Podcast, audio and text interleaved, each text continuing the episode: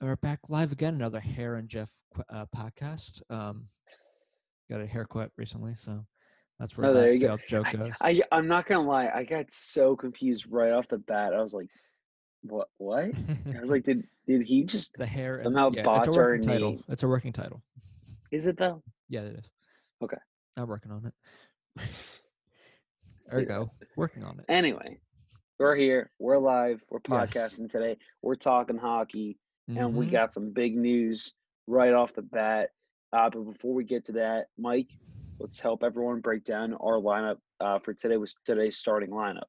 Yes, uh, we got a couple th- topics we're gonna t- um, touch on today. Um, obviously, do our usual updates on the league. Um, we got some updates on where the hub cities are going to be. A little kind of surprising, not really. Um, and then we got other uh, there's the potential of uh, NHL players going back into the Olympics. That's been a discussion that I want to bring up. That we talk up, talk about later. Um, there was a thing that M- uh, NBC Sports Philadelphia did about um, all four like villains that each of the four teams teams had, but they did them on the Flyers. That we're gonna kind of look at it, but do our own kind of who we would put there as the top five Flyers villains of all time, kind of thing. Yep. Um, and then uh, here and there, I'm sure it's there, we're gonna come up with other things. Uh, Yeah, absolutely. But uh, right oh, off and the we're also gonna talk about Ivan Provorov. yes, of course, Seems to be an two- underrated kind of defenseman. but- Yes, two things. Uh, we definitely had one thing come out recently about. Um, I think the NHL released like the top 15, 16 defensemen in the 2014 playoff.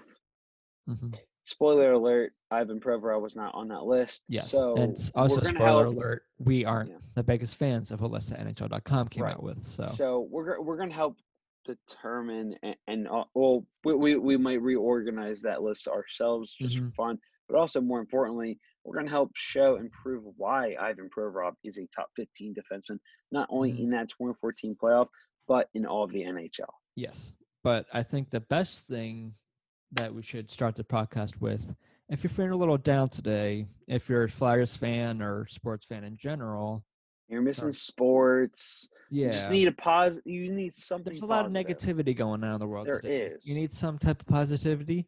Um, We got some for we you. got some, and it's actually true this time. We've said Yes. it multiple, multiple times. Every time, kind of being wrong, just because somebody had said that he was done but not done. In case you haven't figured out what we're talking about yet, Jeff, you're not wearing your Oscar Strong shirt. I know. you? I'm still wearing a flyer shirt though. Yeah, but you're not wearing it. I'm not wearing I it either. But. I don't have one, unfortunately. Um, but Oscar an- has an- officially finished his uh, cancer treatment. Yeah, Oscar. After I think last time we talked about how he had taken uh, was on the ice He was, yeah.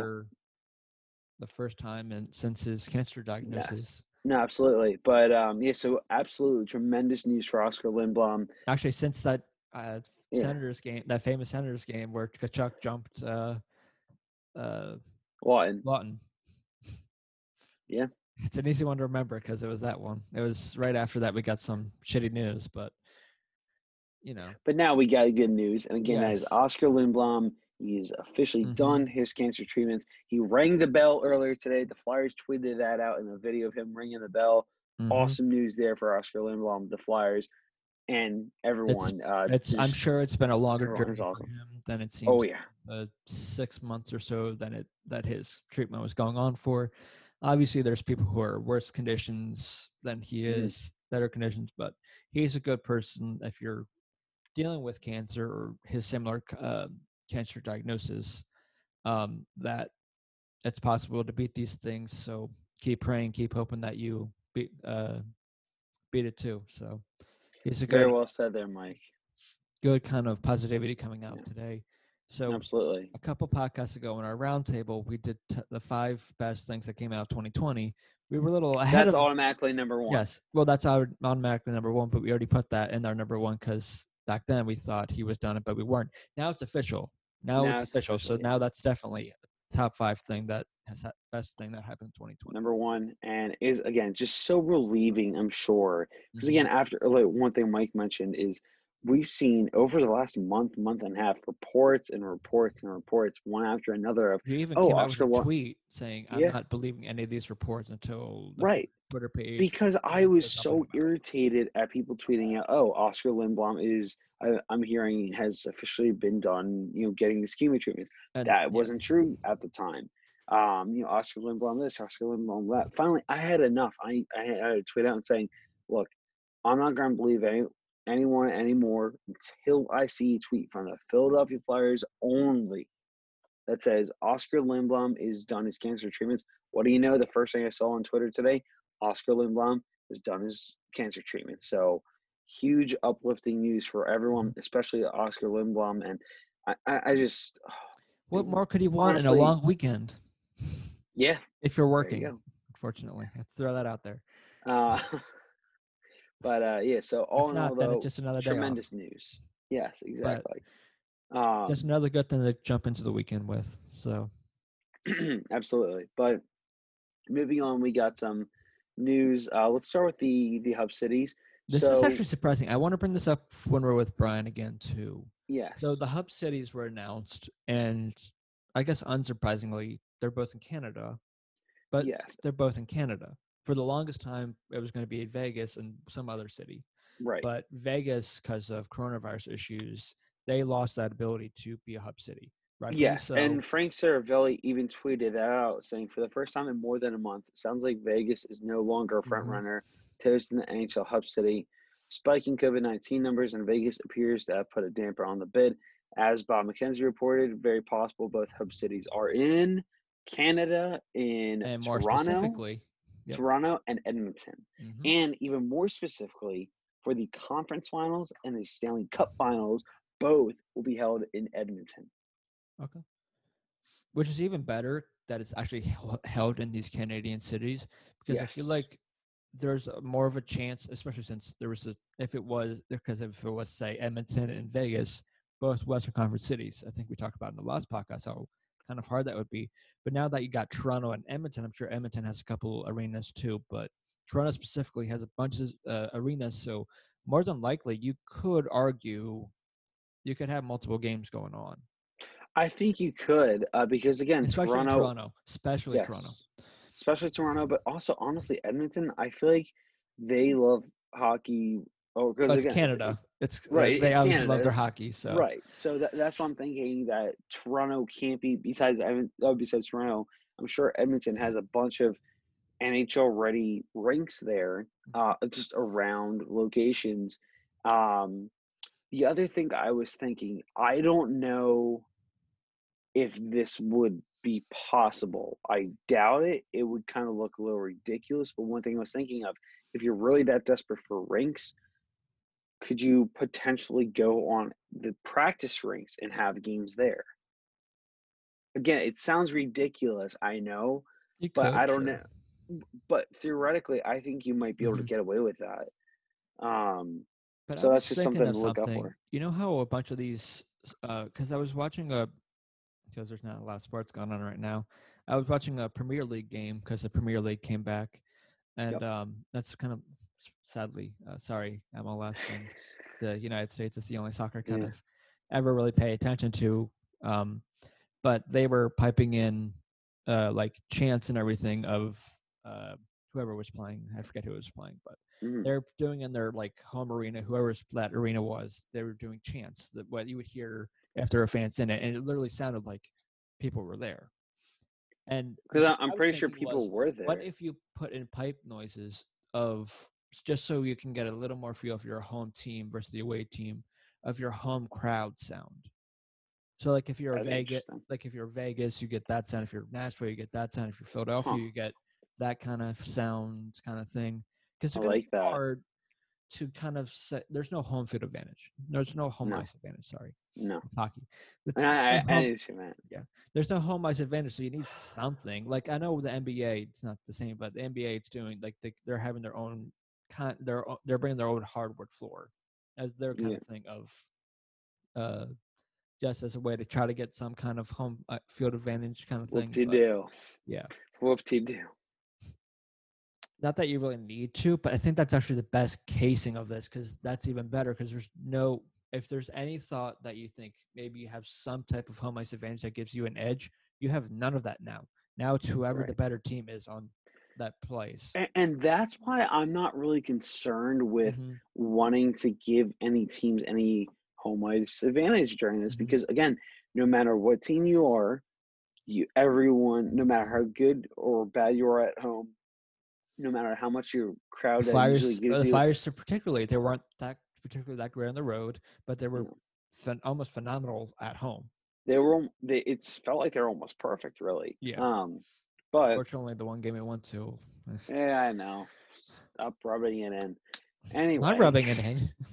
I can't. I You can't you had to bring it up. no, anyway.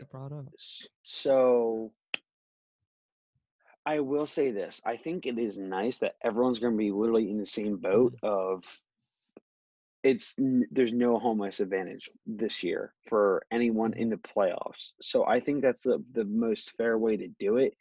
Um, but all right, I'll put it this way: if you can create that home at a home ice uh, advantage atmosphere, how would you do it? Like, would you record? Well, the only thing I can think of is, would you send in Fan ha- have fans send in recordings of again like let's go fire dun, dun, dun, dun, dun, like doing you know every team chant Sure, you could do that. s- Yeah. sending it in and they play on the That's what jumbotron that's what they were doing maybe maybe throughout the game kind of thing and after our goal obviously play the goal horn and also just have a lot of fans yelling and screaming from again those Mm-hmm. videos play on the jumbotron kind of thing I, I- that's one thing i'm thinking of yeah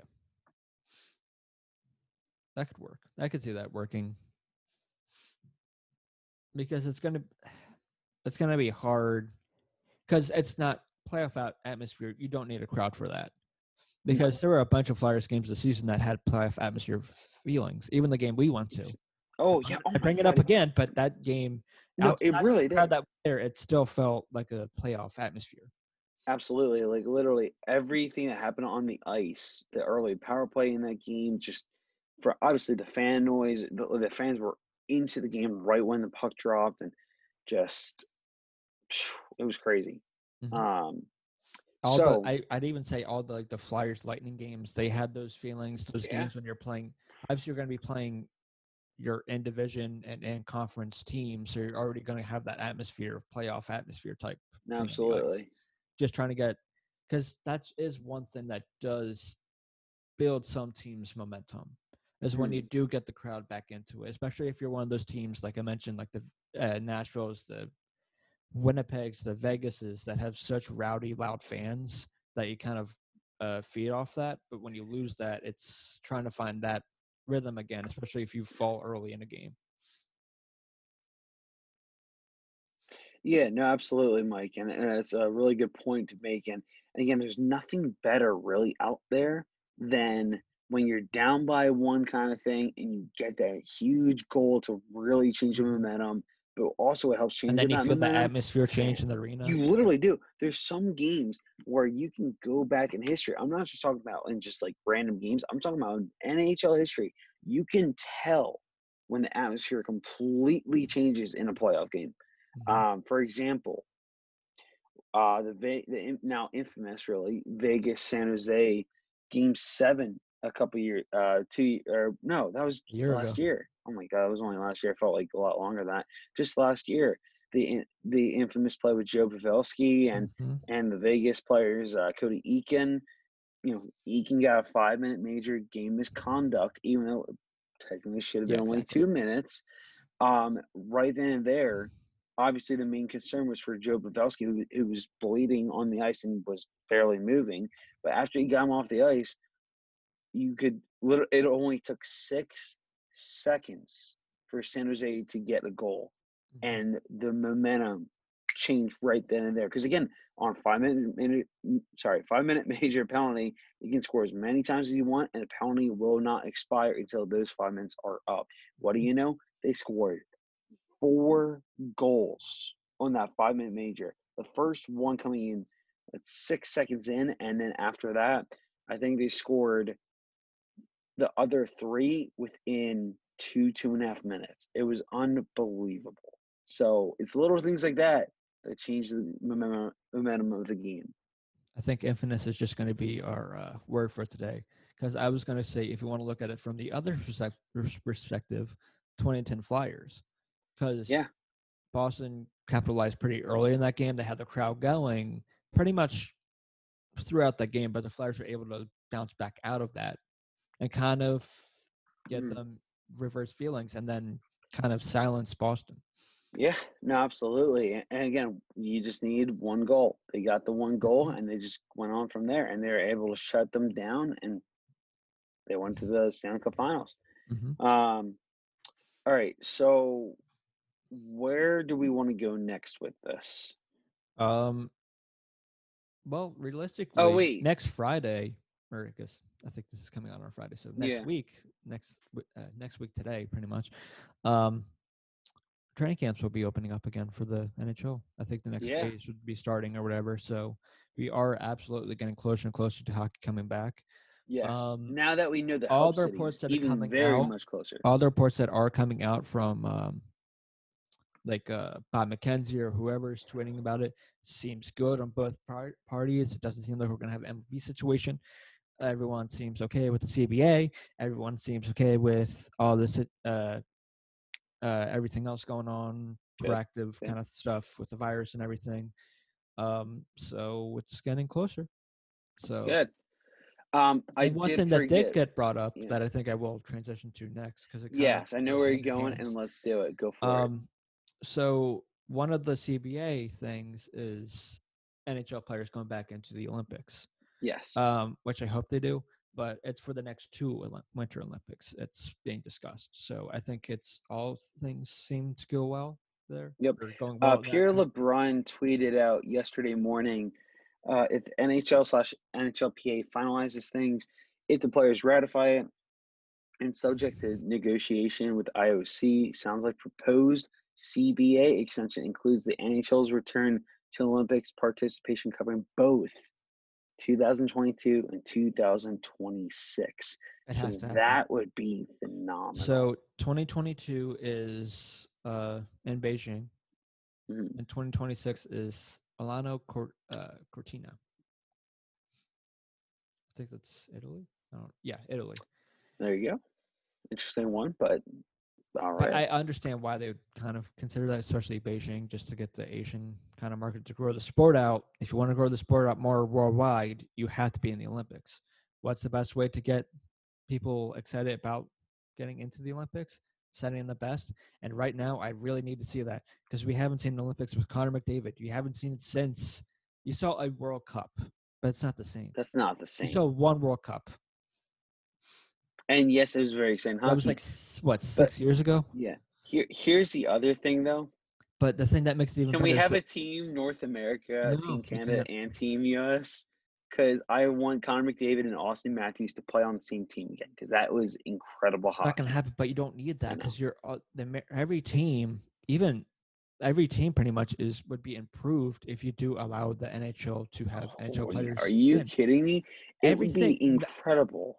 Everyone in the world, uh, U.S., Russia, Finland. I don't know who the best in the world is. There's, uh, Yeah. No, it's even better. You know who the Americans may have the best goaltending? Because they have John John Gibbs- Gibson. Connor Hellebuyck. I forgot he's American. He's, Ameri- he's, he's American? American? Yes, I just looked it up. Oh Commerce. Michigan. He is American. I forgot. I didn't even think he was American. Yeah, Wow. So Yeah. I'm gonna. I'll, I'll say this. but I will say this too: the Yeah. weaknesses in Canada, even though they're best, you can argue they're best of the best in the sport. But you can't throw Russia out there, America, even Sweden, Sweden, Finland. You can argue too. Finland. Oh my but- god. I Carter need. Hart. I'm not even just saying this as a Flyers fan or a Carter Hart fan. Carter Hart could realistically get a spot, if not start for Team Canada. They don't have that best goaltending because there's the let me look top my head. I can think of Jarry, Murray, and Hart, and I guess you could put Carey Price back out there. Y- they Um, would. Pr- I, I'll, I'll put this. Um, I'll put it this way. I think it would come down to Um, or they could put Braden Holtby too, but it's gonna be tough yeah, because I'm trying to. because it's 2022, so that's two years from now.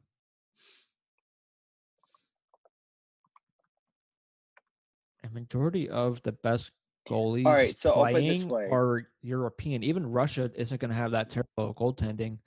Uh, All right, so Vasilevskiy, currently- that's a pretty good goaltending da- Oh, uh, yeah. tandem. That's incredible. So currently for Team Canada, here are your top goalies. You have Fleury, you have Carey Price, you have Devan Dubnyk, Holtby. So right there, those three could take it. Um, I don't Finland has s- Tuca. Tuukka Rask, there you go. U.S. is Gibson and Hellebuyck. Uh, Swedish Sweden has uh, uh, Lundqvist. Um, If Halak wants to, he could play for Slovakia.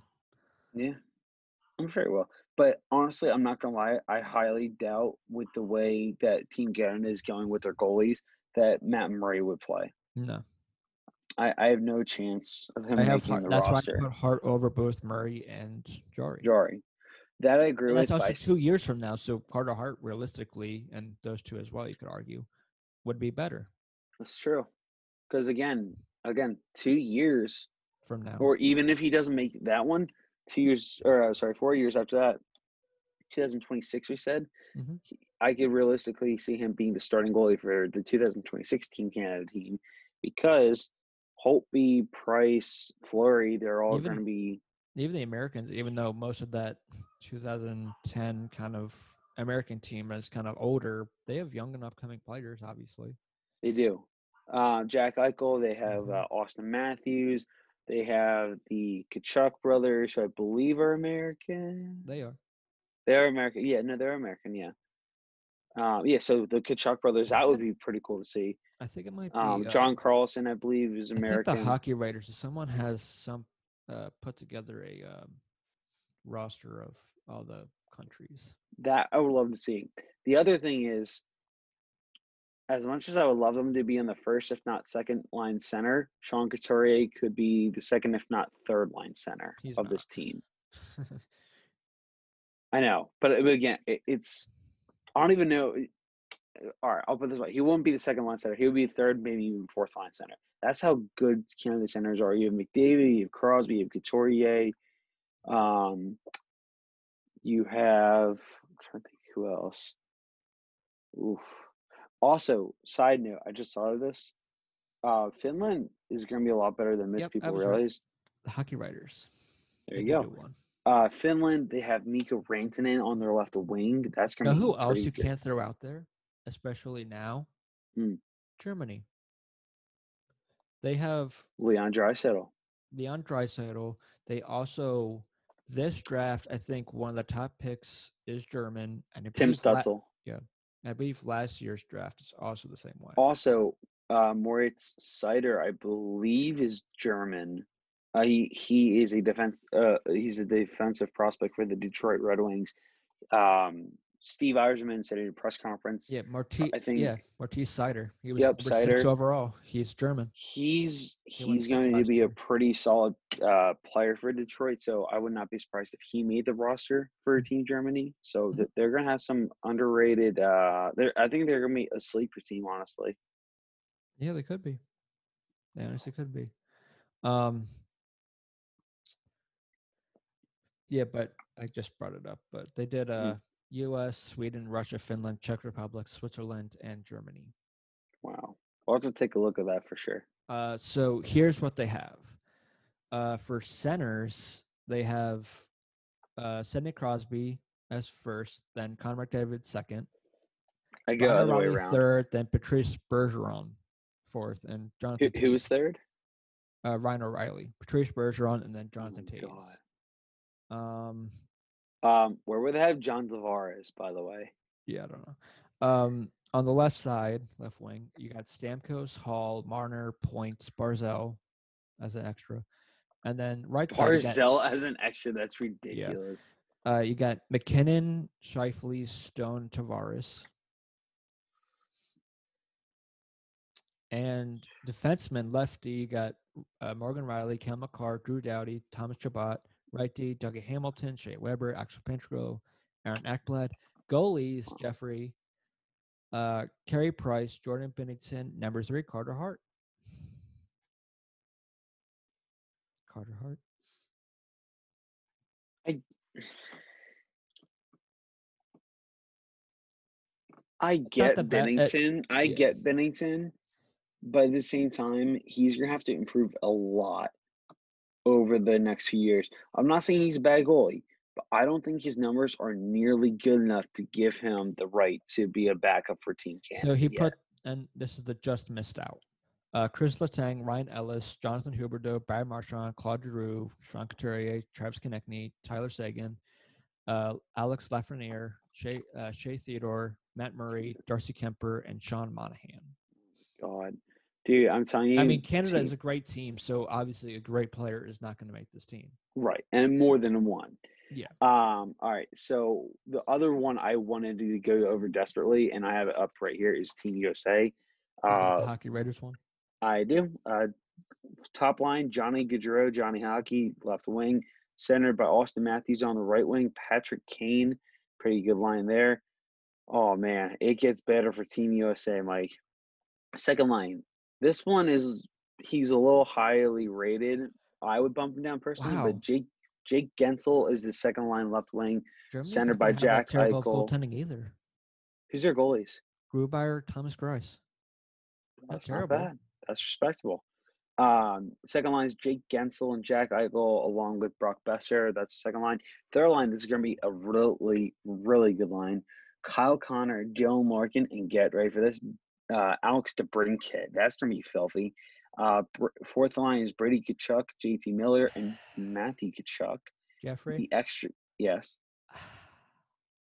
God, Oh boy, I'm looking at Sweden. yeah, Sweden's going to be a problem. Yeah, They got Pedersen. they had the best D. They got Carlson. They have Hedman, uh, Hedman. John Klingberg. They have Gabriel Landeskog, O- Oliver Ekman Larsson. Ekman Larsson. They have Lundqvist and Net. Not gonna be an no, they don't have Lundqvist in that then, and it's Who 2022, so I don't know if he would be there. But they have Jacob Markstrom, Robin Leonard, God. and Linus Ullmark. Yeah, that's still a problem. But Um, um, you got wow. Zibanejad, Nylander, Pedersen, Landeskog, Filip Forsberg, Nicholas Oh Backstrom, William. Carlson, Elias Lindholm, uh, Gustav Nyquist, Viktor Arvidsson, Jakob Silfverberg, uh, Victor Olofsson, Lucas Raymond. That's a pretty. that- Sweden's going to be an issue. is why I want the NHL and the Olympics. They just So make bad. every team so much better. Yep. They make every. By the way, if you want to showboat your t- your product to the Asian markets and markets you're not that big in, you show Mm. the best of the best that you have. and these are the best of the best that the NHL has. Um, obviously, you can't throw Russia away either. Um, finishing up with Team USA before we go into Russia Sorry. is Clayton Keller and Jack Hughes as extras. Left defense, Zach Werenski paired with Seth Jones from you know Columbus, so basically every day. Quinn Hughes and John Carlson, Jaccob Slavin, Charlie McAvoy, Torrey Krug, Ryan Suter are the the uh, the extra pair. In net, Connor Hellebuyck, John Gibson, and ready for this one, Ben Bishop. Forgot about Ben Bishop. Yeah. I thought he was Canadian. Oh, he he's American. Oh Russia gosh. is going to struggle a bit center wise. Um, but winger wise, Yeah, I mean, I'll put it. Mm, Number one D, Jeffrey Ivan Provorov. Provi. Wow. Goalies aren't terrible either. Vasilevskiy, Bobrovsky as I said earlier, Igor Shesterkin. Why are you looking up that? I'm gonna look up Finland because I'm curious. But you obviously got Ovechkin, Panarin, Svechnikov. Uh, you got Malkin, Nem- uh, Namestnikov, Kucherov, Tarasenko, uh, Krepasov, uh, uh, Nikita Gusev, Hey, hey, Um, hey, hey, hey, Evgeny. Dadonov. Yo, So defense. Finland's gonna struggles a bit, Finland's gonna be a problem too, just so you're aware. I am aware. I, I'm aware of all the how great some of these teams. are on the Patrick. Laine, Barkov, Mika Rantanen, Kapakaku, Sebastian Aho, Teravainen, Mikael Granlund, Roope Hintz, Kasperi Kapanen, Jesperi I forgot- Kotkaniemi, Why did I think Anton Lindell. Why did I think Miro Heiskanen was Swedish? I don't know. He sounds Swedish. So Miro Heiskanen, uh, Henri Jokiharju, Rasmus uh, Ristolainen, Tuukka Rask, Antti Raanta, uh, Saros. Um, oh, and I forgot to mention for, I, I guess he's, he has to be a Finn. No, he's not a Finn. I was just there. My bad. He has to be Swedish. I forgot to mention for Sweden, Mike, Whoa. Rasmus Dahlin. Yeah. So Swedish or the the Swe-. Sweden team easily has the missed best. out team. Jeffrey for um, Finland because I'm looking Yeah. up too. Um, Arv, Pecorine too, and uh, Fopula. Who's the first one? Oh, oh yes, he pulled out Puljujärvi. Yeah, that that goofus. Yeah. What a goof. I mean, technically, it could recreate what they had in juniors. Just Yeah. saying. Anyway, That Finland team so was pretty good. yes, sir. So anyway, so that's some But really exciting news to look forward to. I honestly get both sides though. Before we get to the next topic, just before we get off Yeah. the Olympics, just the Olympics in general. Uh, I get that there's a headache on both sides because I get that It's not official. It's not official, but I can see both sides because the NHL Mhm. obviously wants it for growing it globally. Money re- rise brings more people in, more eyes, more people into the sport itself. Um, but then there's this problem too. It's the Winter Olympics, so it's going to be mid-season at some point. It's going to be a couple weeks off midway through. You have players, top players that can potentially get hurt and worst case miss the remainder of the season. But Yeah. Also I get the player sense because you want to represent your country.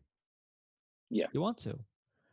And even if you don't send and if you're trying to get into these new markets and trying to especially for ice hockey or NHL or whatever, what's going to get you more this your col- the college players of America coming over, the second tier KHL players, even though it's second tier and not the best and the best, it's still significantly better than everyone else in the world that would be coming.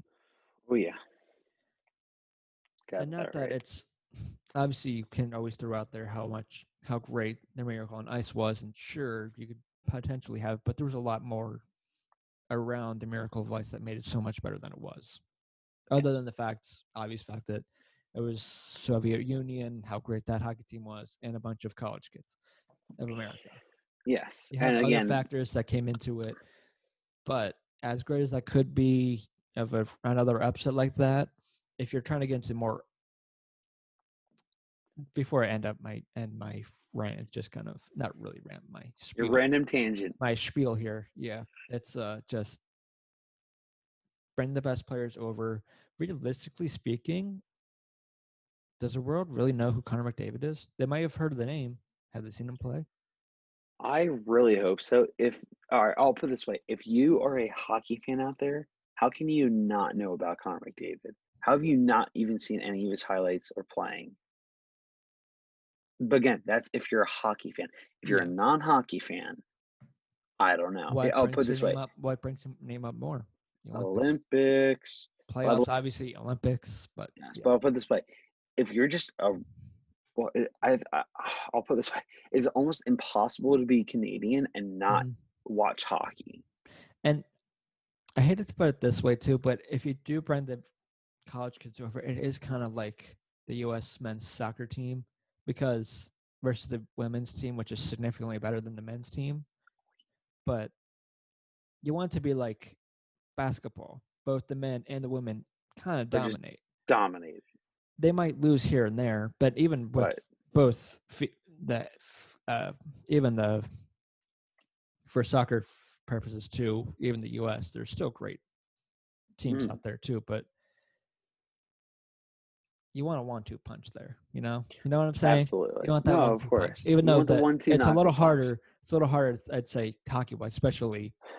eh, I'd say women's too, but men's. No, no. The, the, the women's because women's there's Canada and U.S. are right there. It, it's always right there, top and top, neck and neck with the U.S. and Canada for women's hockey, which is phenomenal. It's some of the best hockey you could ever see. Mhm. Honestly, And it's then- great. Yeah, that's what was great about 2018 is that you still had that. Yes. All right, that's why I, so- th- I was hoping that they have Yeah. the NHL go 2018 because because it was in Korea, but they didn't. Yes. Uh, anyway, so let's move on. Let's end uh, that one. Yes. What is our next topic here, Mike? Um, so today is July 2nd or July 3rd when this podcast will come out. Yep. But which means yesterday or two days ago, it was July 1st. Yep. Any other time that hockey schedule would have been Jeff's second, if not third, favorite day in hockey outside of trade deadline, Stanley Cup. Free agent friendly would have happened July 1st. Jeff usually has these things set up, make sure to call off. You got Yep. all these things. Fortunately, because of obvious reasons, not going to happen. But that is another thing that might happen. I think it's November 1st potentially for the free agency for. I think that's been rumored that if there's no set, there's no set dates, Right. That That would be pretty neat, though. yeah, November first would probably be it, if I saw correctly. Um, but yeah, which made me think of since you don't have it this year and past couple days you saw a couple years ago today someone yada yada was signed or yada yada was Mm. traded away so it got us kind of thinking of some of the best and worst signings uh, on that july 1st um, Um, I can make. I'm actually going to start with a. I'm going to start with a headache actually. Oh boy. Um, Ryan Suter and Zach Parise. Yeah, matching.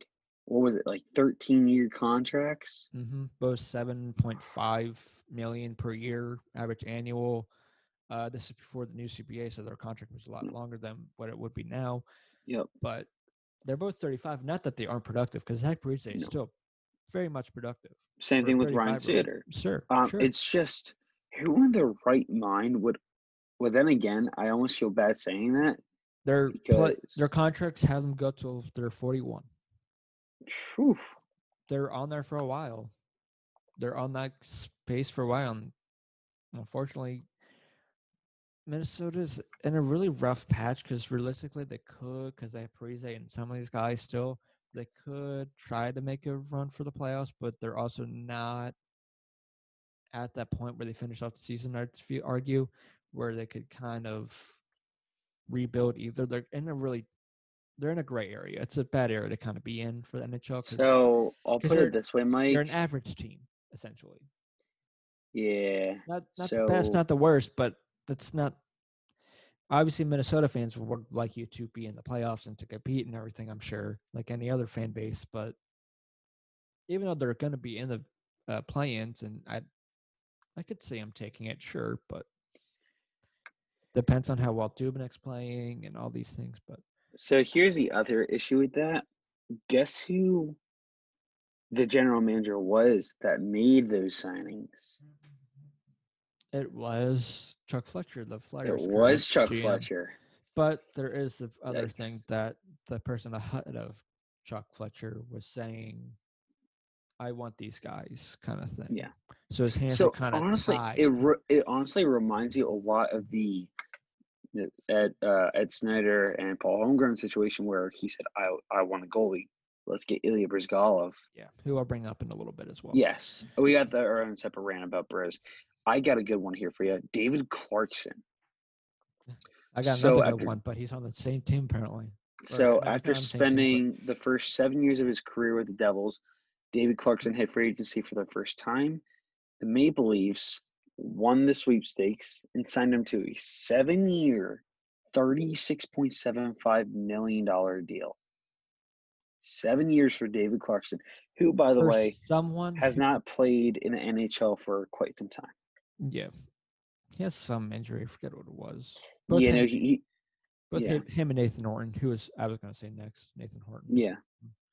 uh, a similar thing has like a know, like five million or five hundred. Oh wait, that's right. Home before you do that, sorry, I forgot. So after just a season and a half, according to Hockey Writers, uh, the Maple Leafs flip, flipped him to the Blue Jackets for Nathan Horton. That's Mhm. right.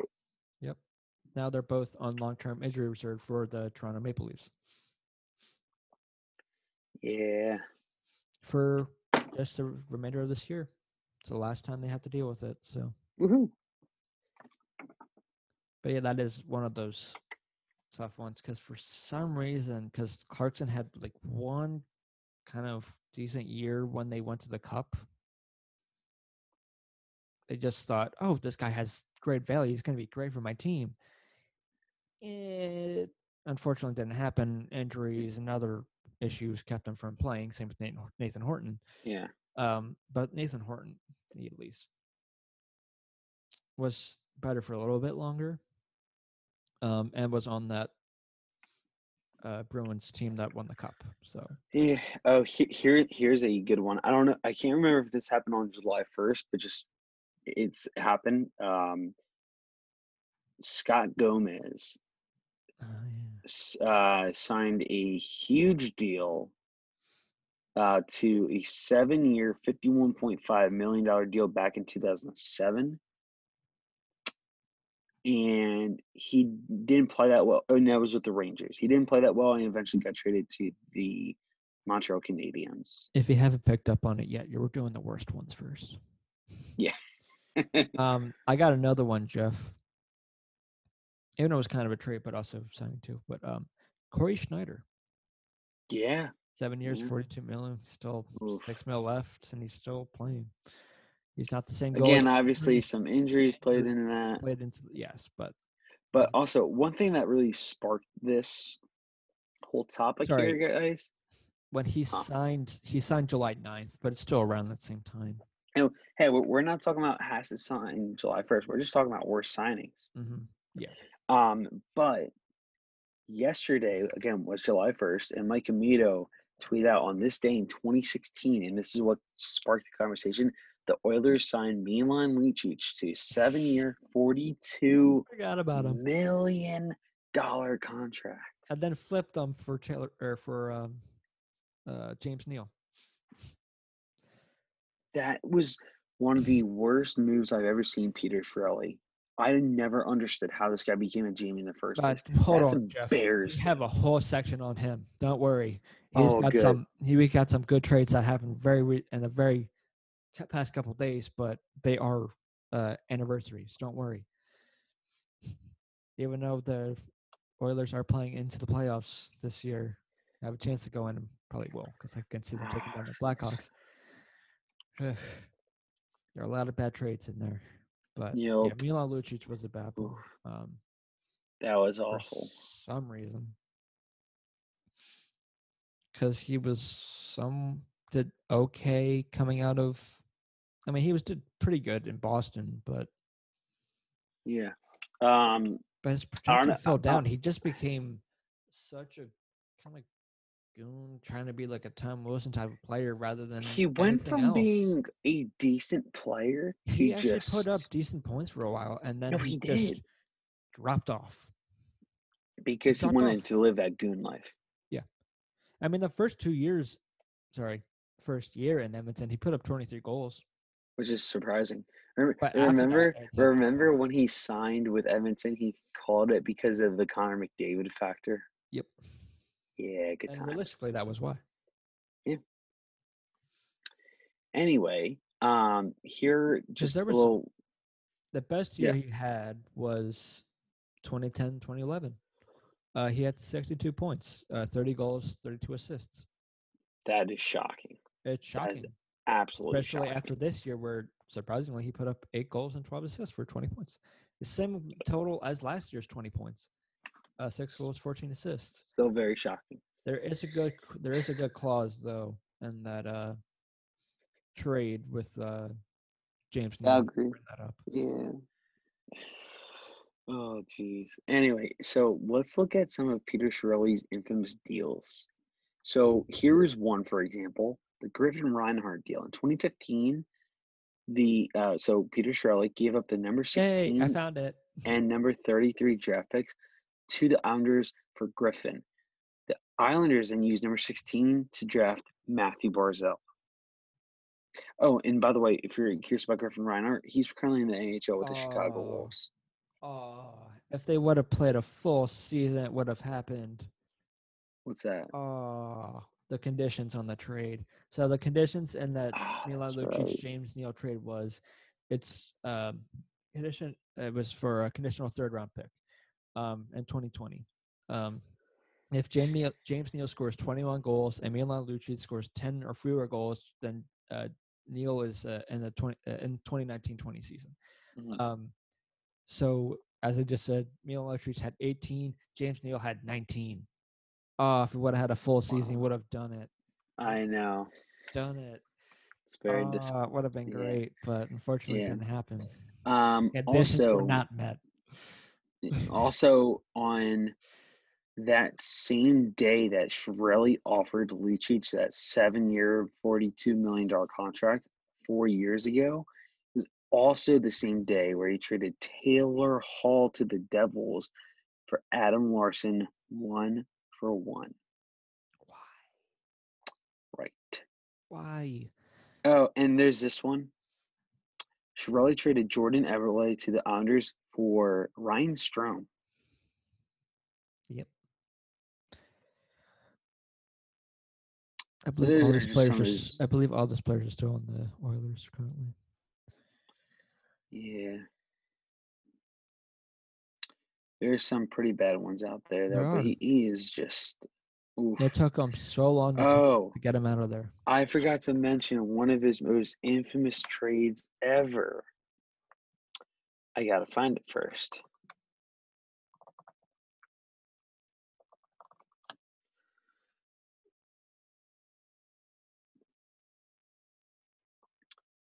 The uh, Boston Bruins traded Dougie Hamilton. Sorry, Peter Chiarelli traded Dougie Hamilton, who was just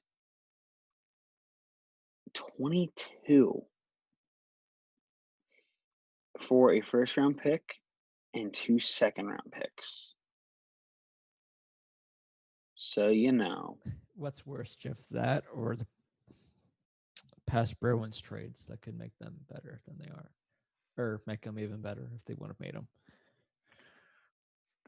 Yeah. Because Dougie Hamilton is also was also a Bruin. Well, no, that's what I'm saying. Like, that was the Dougie Hamilton trade from. Boston to Calgary. Oh yeah, sorry, sorry, yeah, yeah. Oh, so they traded a third round pick for Zach Rinaldo. Zach Rinaldo, which also appeared on this uh, couple, uh this yesterday three years ago, I believe. Mhm. How do you get know what's Zach? Rinaldo for a third round pick? That's what I want to Um, know. A couple days ago, it was the trade of Jeff's favorite flyer to ever play, uh, Braydon Coburn. Uh, Braydon Coburn's trade, which if you really look at it, they really kind of got a lot out of that for the Flyers. They fleeced, they fleeced Tampa Bay. I had to bring it up on Twitter because That's what I'm doing. because Charlie had so Cause I, f- I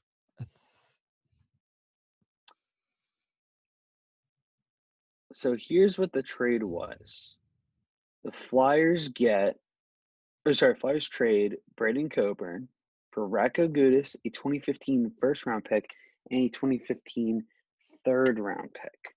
The Flyers obviously got Gudas. He got a couple good years out of him. Then they traded him to, uh, to Washington for Matt Niskanen. mhm. And then with that first round pick, they ended up trading up to get Travis Konecny. yeah, He's working out just fine for the Flyers. yeah.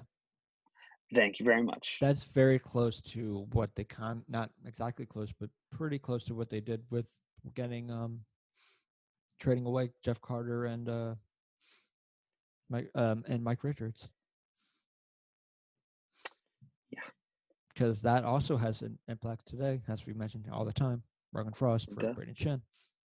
And yeah.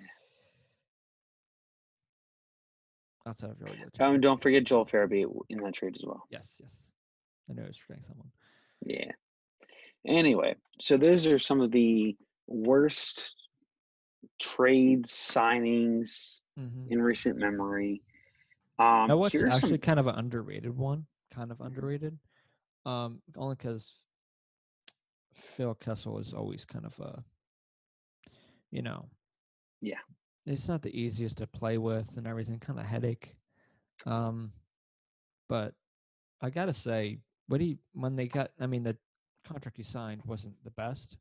Mm-mm. Uh, with much uh, with uh, Toronto, eight years, sixty-four mil, eight year a year, eight mil a year, but they flipped him over to Pittsburgh, where he helped them win. he two won cups. two cups. Yeah, he helped them. He was a big part of that. The Yeah. HBK line in uh, Bonino, Kessel, and Hagelin was phenomenal. Yeah. He's One well. part He that did pretty hurt well giving- with the. Yeah.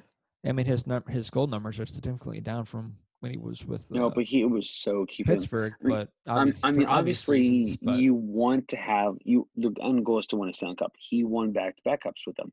Mhm. The one thing I will say that does hurt them just for the future. Again, obviously, the goal is to win the Stanley Cup. They won two with Kessel, which is awesome. When was They got him. They had to give up uh, Kasperi Kapanen. So that that was so that was a big piece to give up. But obviously, over time, it paid off. also you know who had Phil Kessel first? Boston. Yeah, you're right. he started with Boston. Oh my gosh. He was drafted first round, fifth overall, 2006 by Boston. I mean, not that he's not deserving of that contract either. He's a very productive player. He's definitely No, deserving he is. contract. It's just he's again one of those. players players that kind of is hard to play with. Right, we got Yeah. that kind of come out last year between Malkin and uh, Kessel. It was Yeah, kind of between either. It was kind of either Kessel or Malkin go, and Kessel lost. Exactly. I mean, honestly, that probably worked out better for Pittsburgh. They'd probably Uh, rather have yeah, probably. like Malkin. I mean, Malkin provides more than Kessel did. Just, uh, just for my thinking, thinking just because Yeah. of center versus winger. Um, he, I'll, I'll I'll give you um from the Athletic Charlie O'Connor's uh top ten free agent signings of the 2010s. oh, Uh, I'm not going to go over them all. I'm going to go over some of my personal favorites. is this Flyers um, or just? This is Flyers. Okay. This is Flyers. Um, number three, uh, jumping all the way there, uh, Kevin Hayes. yes. Um, obviously though it's a little that's high, working. but it's a little high. Seven years, fifty million dollars. It's very early into the contract and deal with him. But hey, he uh he's looking good. he is. Uh n- number one, only got him for a year, but hey, what a year it was. Jaromir Jagr, one year, three point three mil. I miss Jagr. He was thirty nine when they signed him for that deal. I miss him too. Um, here's an underrated one. Michael Raffl, one year, nine hundred twenty five thousand. He's 2013. productive. Raffl has been on the Flyers for seven years. Wow. You want to know what he put up points was for that year in Philadelphia? I didn't even really realize this. So in Hmm. 73 games in that 2011-12 season, he put up 19 goals, 35 assists for 54 points. For, For? Jagr? Yeah. Yeah. For his comeback into the NHL? It's pretty damn good. Yeah. He he helped Giroux get to 92, if not 93 points, and Hartnell 71 or 72 points. Mhm. That's pro- I productivity forgot there. he played on Dallas for a little bit. He did. He he was only there for a year before. He was He went to Boston. Boston. Damn, he did good in, Bo- in New Jersey. Yeah, no, New Jersey was, points? was very good. But then he, He was- really thrived in Florida. Yeah, he did. He really did. It's hard to believe because he was one of those guys. I, realistically, he was the NHL's version. Probably mo- the next person would be Crosby, or even uh, Ovechkin. You could throw in there too of Tom Brady. Oh yeah. He's four. He is now forty-eight, but he was in his forties doing that, late thirties. Some Yes, it was.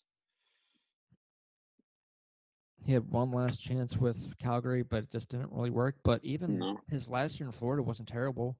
16 goals, 30 assists, 46 points. That's not terrible. He's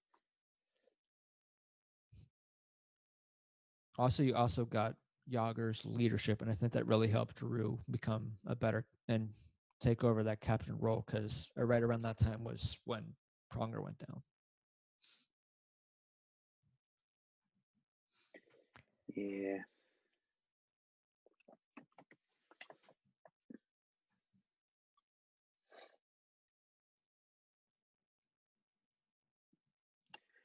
All right, I think it's time to talk about Bryzgalov really quickly. Yes. So Because the other kind of day, Mike, you mentioned this to me, which I didn't even think of or realize. I thought of this So because I saw this by um tweeted out by the Broad Street Hockey's Twitter yes. page earlier in the day. So the so if the Flyers never bought out Ilya Bryzgalov back in 2013, his nine-year, 51 million dollar contract would have ended yesterday. Yep. July first. Think about that. Think about all the other goalies the Flyers went through after Bryzgalov. Imagine if he never left. Imagine if they never bought him out. Now you have Nine to years, 51 million. That would have been seven more years of Mhm. Bryzgalov. Of and now you're paying him until 2026, 2027. thank you, Paul Holmgren. Yeah. That's also probably one of my worst free agent Was it? signings. I mean, te- technically it was a free agent signing, bought him out, right? Or was that Holmgren who bought him out? I'm trying. I I, forget who was there. I forget who was there who It bought him out. was it was probably because by the time time Yeah, he was bought out in, June 25th, 2013. that might have been Holmgren still Yeah, it might have 'Cause- been. because uh, Hexy's first draft didn't happen until 2014. So I think that was Homer. Yeah, it was. It was last year. But I will say this though, the fact that who signs a goalie for nine years, 51 mil, especially if it's Bryzgalov? Again, I get it. He won a Vezina, he won a Stanley Cup and everything, but I would have not signed him for even five years. no, but he still played after he was in Philadelphia, He did. He went to Minnesota. Edmonton, and finished out in Edmonton, An- Anaheim. Yeah. 2014. back to 15 Anaheim, yeah. Last year he played. Um, he only played in eight games. He did not do good. 419, 847. Yikes. But I also kind of get it too. Why they not that I would never have given that giant No. contract. Never. But again, it's he it- was- what He was great. no, he was. Again, he did very well with Phoenix. He before going to Anaheim, he did well there. He helped He them was the win a back. cup. He was the backup when they won the cup in 07. Yep. Yep. But still, he helped them win a cup. Uh, there were some games where um Giguere didn't play or just couldn't the, play kind of thing. And Bryzgalov came in and he backed them up and he played the so 05, well. 06 playoffs, he did phenomenal. 146, 944 in 11 games. It's nuts. But again, there is always that what if factor. What if Chris Pronger never got hurt? Meaning If you help control he would have helped control the Mhm. craziness going on in Bryz's head in Philly. Maybe Bryzgalov would have lasted six more years kind of thing. Or at least like a good chunk and not just play maybe 2012, 2013. He played technically not even two full seasons because the second season was a, a lockout year. If you want to hear more of what Chris Pronger would have thought of it, listen to his Chittens, uh, sh- uh, Chittens Picklets, uh, pot, uh, podcast or whatever. Spit and Chicklets Spit and Chicklets podcast appearance. yeah. Yes. Exactly. And he, he give his He thoughts talks all about, about that, that. and all that. Yeah, he so. does. And it's phenomenal interview altogether though. But Mhm. uh but yeah, so and maybe it would, but if I was the Flyers then, I not I wouldn't have given him that contract, but I would absolutely probably bottom out again, even though you have to deal with it until 2026, 2027. But right. The other issue was again like also- ki- you also kind of like what we mentioned the- earlier. the Flyers from that down were going down at that point, so you had to shed salary, you had to kind of start rebuilding. Yeah, but also, um because we mentioned earlier, I forgot who, but the Flyers, um, they were uh, Paul Holmgren was kind of forced a little bit because Mr. Snider, you know, told him saying, "Hey, like We need a goalie. That's the one. you need a goalie. Go He was get also go get your guy." he was also the reason why we lost uh, Bobrovsky. He was, and he was. Mm-hmm. Thanks, guys. Yeah. Alrighty, uh, t- maybe some things might have been a little different here and there if that would have changed, but I don't know. I really think that the And even- things would have been quite different. I don't really mind it that much though, because we got Carter Hart now, and we got a with solid team. We do. So again, obviously it's so much easier saying hindsight. It was a work but, in progress, but it's getting there. And these players are all still relatively young. Yeah, and they're panning out. It's great. Mm-hmm. Um, all right, so let's end today's podcast with Sticking with NBC Sports Philadelphia, their article of who is the Flyers' biggest villain. So they put out a poll and they put out their own separate articles for these four players. Uh, the poll is now has been closed and everything. So the four players in question are Tie Domi, who was most remembered as a Toronto Maple Leaf when playing against Flyer. Flyers, Scott Stevens, uh, obviously played for New Jersey, Patrick Kane, and Sidney Crosby. So number four, Ty Domi.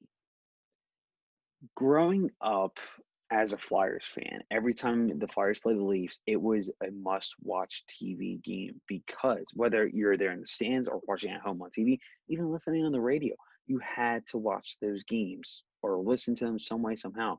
One reason, Ty Domi. Not only that, but the Flyers had Donald Brashear, and they had oh, there there there were those two good fighters for both teams. But not only that, but Ty Domi, he put up some points. He would put up a decent amount of points for a player of his caliber. No, he's not necessarily, you know, back on that he, he wasn't more so um, you know, an enforcer. Mhm. He was just a very physical player who just happened to be a, very good fighter. But he could put up some points. But the most famous scene that pops out to everyone's head when you mention Ty Domi and Flyers is during 2004 a Flyers play a Flyers uh, Maple Leafs game. It was not. It was just during the regular season. A fan was um, getting annoyed at Ty Domi because Domi was squirting some uh, Powerade over the, the glass back at the Wachovia Center and splashed the fan. The fan got annoyed at it, and he ended up breaking through the glass behind the penalty box into the box. He went, and him and uh, he started trying to throw punches at Ty Domi, and Domi landed some punches on the guy. Um, and also another Spittin' Chiclets reference. Um, Ty Domi had an interview, and he even mentioned um, the whole incident. And you can check it out there for Spittin' Chiclets. Phenomenal um, interview with uh, Ty Domi and spin, Spittin' Chiclets there. So he, he was number four, uh, and he, the votes came in at only five percent, which makes sense. He played a minor role as a villain for the Philadelphia Flyers. Um, up next Max is is pretty good too. Huh? Max is pretty good too. Yes, that too. Uh, number three for the Flyers' all-time rivals, Patrick Kane, eleven percent, and this is for one reason, one reason only: Game Six. Yes. I'm not gonna lie. If he did not score that goal, we would not be talking about him because Yeah. he scored that goal. Literally, that's the only reason why he's considered a villain in Philly because he scored the game-winning goal in the Stanley Cup Finals to beat the Flyers to win the cup. Other than that, we're not talking about him. So I'm just not a fan of him in general. He's kind Yeah. of the reason why I try not to root Yeah. for America 'cause sometimes. Sorry, USA. Um, I don't blame you. I mean, I'm a Flyers fan first, so I'm gonna vote for Yeah. any. I'm gonna vote Um, whoever the Flyer t- players on. but- Yes. I prefer Team USA over Canada, even though there's more players on uh, Canada Mhm. and other teams than US. Um, but anyway, so there's that. Um, before we get to the top two in voting to see who came out on top, either Crosby or Scott Stevens, let's mention some honorable mentions here. Um, you had Leon Stickle and Bob Nystrom uh, back in 1980. Bob Nystrom, of course, was the one who scored the game-winning goal in overtime, Game Six, but of course, it was offsides. However, the one who missed that obvious offside call was Leon Stickle. So those two come in as a pair as a uh, dishonorable mention. Um, Marty Brodeur, 100,000% is an honorable mention. You could even argue he's more of a villain than Ty Domi is. There are a number of Devils players from the 90s to the late 2000s that could be considered Philly sports villain. However, between the pipes, the Devils always got the upper hand. Most of the time, it felt like because of Marty Brodeur. Um, this one is an interesting one. It's the late 60s St. Louis Blues. The Blues eliminated the Flyers in their first two playoff appearances in 1968 and 1969, in large part due to their physical play. However, in light of that, it caused Ed Snider to realize something. Because of their physicality, he said, we need to get tougher. No more will we ever lose like this because the Blues had beaten the Flyers physically, mentally, emotionally, every aspect of it. And hence the Broad Street Bullies were born. Um, do you, before we get to number two, Mike, uh, in either Scott Stevens or Sidney Crosby, who are some other honorable mentions for Flyers villains? Um, I'm gonna do my own list, but uh, just because I have my own list of how I would do how I'd put my list of who I put on there, but you can't go without saying Mario Lemieux. And yes, no, absolutely. Even Jagr. Yeah, um, to, I would say more so. just because they're both they're even though they were around the time when the Penguins obviously won the back to back, but they were also kind of Flyers killers too. They were great players. Lemieux was a bit. I think Lemieux was probably a bigger Flyers killer than Jagr was. I could be wrong. That's just my take. Because again, you had Lemieux versus Lindros kind of thing. Mm-hmm. I would say Messier, but that's just me. Um, I never considered Mark Messier a Flyers villain. I could again, I could be wrong, but that's just my own opinion, though. Mm-hmm. Um, yeah. All right, let's see. Because I'm trying to figure out when we were talking about this, because uh, I was trying to find my list that I sent you. Did I text I you my list? list? I got it here. Where did I text you that list? It's in the huh? text. It was from last Friday. Oh man, I gotta go back to last Friday. Hold on, I'll text you it again. Just Alrighty, that'll be easier. See, that this is how lazy we are. Meaning me. Anyway, so um, I'm going to bring up my personal list in just a little bit, but before we do, before I do, uh, number two at 39%, Scott Stevens. He was a Flyers killer. He was an ultimate villain. He was an um, ultimate villain of the league. Yeah, he was known for his illegal dirty hits, but the problem was back then they weren't technically illegal. They were legal hits. You could lead with your elbow. You could do all sorts of kind of things. He gave that uh, Paul Kariya that infamous concussion and knocked him out uh, in Game Six of the Stanley Cup Finals in 2003. Um, and he did the same thing with Steve. And he did the same thing with Lindros in the 2000 Eastern Conference Finals, and that pretty much was the complete, um, you know, complete process of ending his career right there. Um, and then which leads, of course, to number one, Sidney Crosby, 45%. That's kind of easy thing to say just because of not for me. how infamous Crosby is in Philadelphia. Um, Mike, you mentioned your list already for your top five, correct?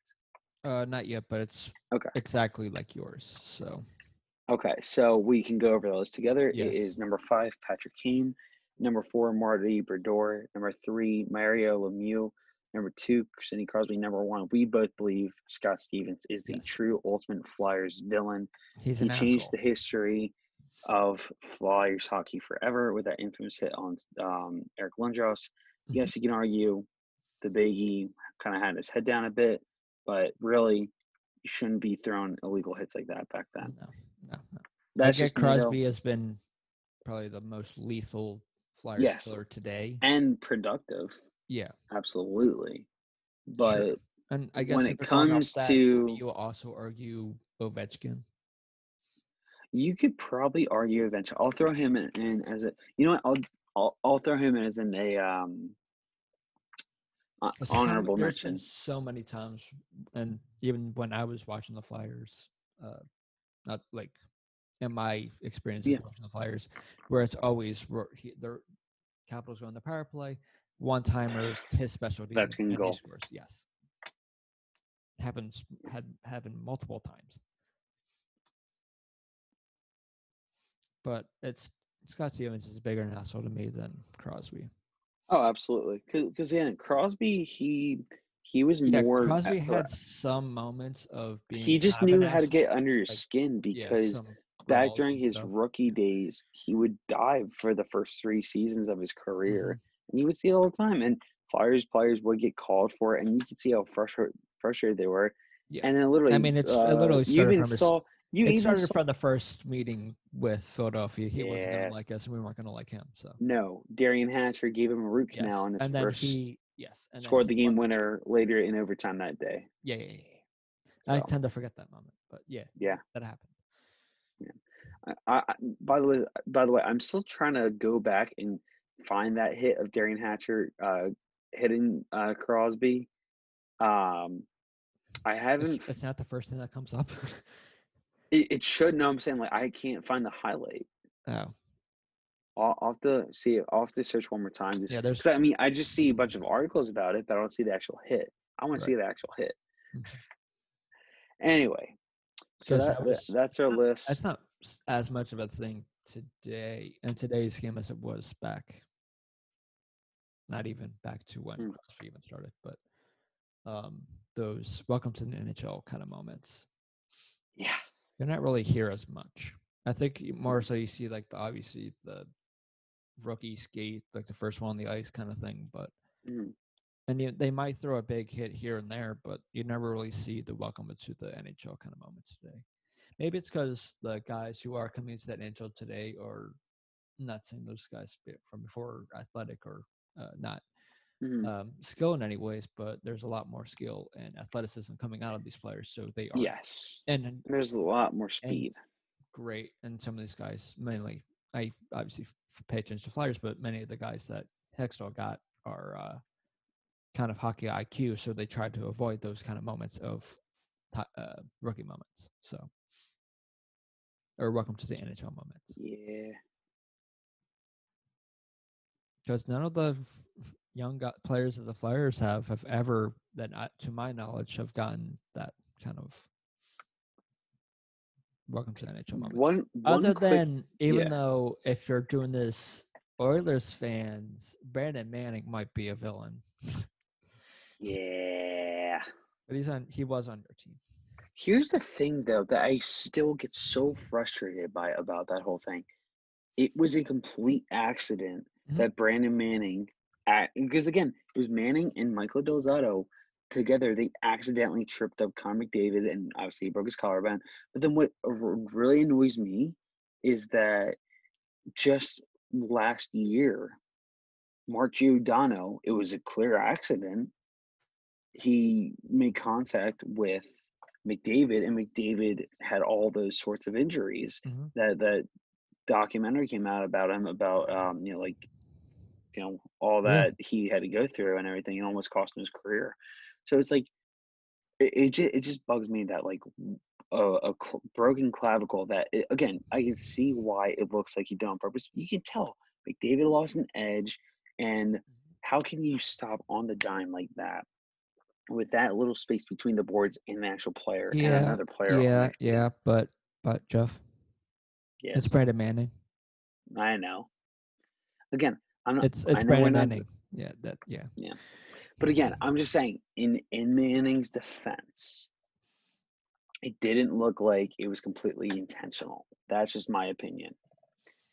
Anyway, so keeping it on Flyers for one last. I will say one thing, Yes. and this is just not really a villain, kind of a villain, but Flyers side. We talked about him earlier. The Bryzgalov situation. Yeah. Paul Holmgren. They're kind of honorable mentions just because. Also, you can throw Ed Belfour as a honorable mention. Sure. He's a big time Flyer killer when he played for the Leafs. hmm I was just thinking more internally, if you want to throw it that way, of guys who tried to do best, but not really panned out to be really anything. But Um. Anyway, so before we head out, Mike, one last thing I really want to touch on, just because I saw Charlie O'Connor tweet out about it. He said, "Don't expect." Um. Uh, well, because he you know retweeted the statement the Flyers released and everything about Oscar Lindblom. He said, "Don't expect uh, him, as in Lindblom, to play in the restart." But folks, the Flyers are making it very clear that they think Oscar Lindblom has a good chance of playing hockey again at some point in the not so distant future. Yeah, it's too it's too risky. A and two, it's too soon for him to be playing right. restart. That no, absolutely. Sense. No, that I makes sense. Even, but the fact I don't even think that, he'd start the beginning of next season. Right, but again, for me, if I'm yeah. best case, end of next season, Hopefully. maybe the start of the following season. Okay, there you go. But um, yeah, again, but just the way you know, and again, you know, I trust Charlie's opinion and everything. But again, the fact that he's nice skating shot. for Limbaugh, so yeah, he did. Um, but again, the fact that you know, if Charlie's pretty confident in, in, and at least it seems the Flyers are confident in Lindblom. Obviously, he's not going to play in the playoff, but maybe, just possibly, uh, you could see him next year, kind of thing. I don't know. That could be a far fetched idea, but you never know. It's not a far fetched idea, but they also said the same thing about Nolan Patrick. I've not yeah. heard anything about Nolan Patrick. Obviously, I don't think he can really be cleared yet, but they, they said Chuck Fletcher said he was going to start play at some point during the season. I don't think it was going to happen. Yeah. Obviously, it's a different situation, but still one of those things where that's great and that could potentially happen, maybe, but it's not, I don't think, a guarantee. Like, if you think he's going right. to play next week, it's, it's not going to happen. But even going to the start of net, uh, last season, I feel like not that many Flyers fans are that high on Oscar Lindblom. Right. I know Hacksaw wasn't. He was not. No, but both AV and uh, Chuck Fletcher saw it. So. Yes. And those two things are big pieces that we're missing, but the Flyers are at the moment seem to be doing at the moment, again, at the moment, okay without them. Oscar Lindblom and Nolan Patrick, right? Yes. So, so yeah, leaving beginning of this weekend with some positivity with Oscar Lindblom finishing officially finishing his cancer treatment. And with that, that's where we're going to end it today. We'll see you next week, uh, probably for another hockey podcast, and obviously yep. for our usual on Tuesdays. Roundtable. Yep. So we'll see you.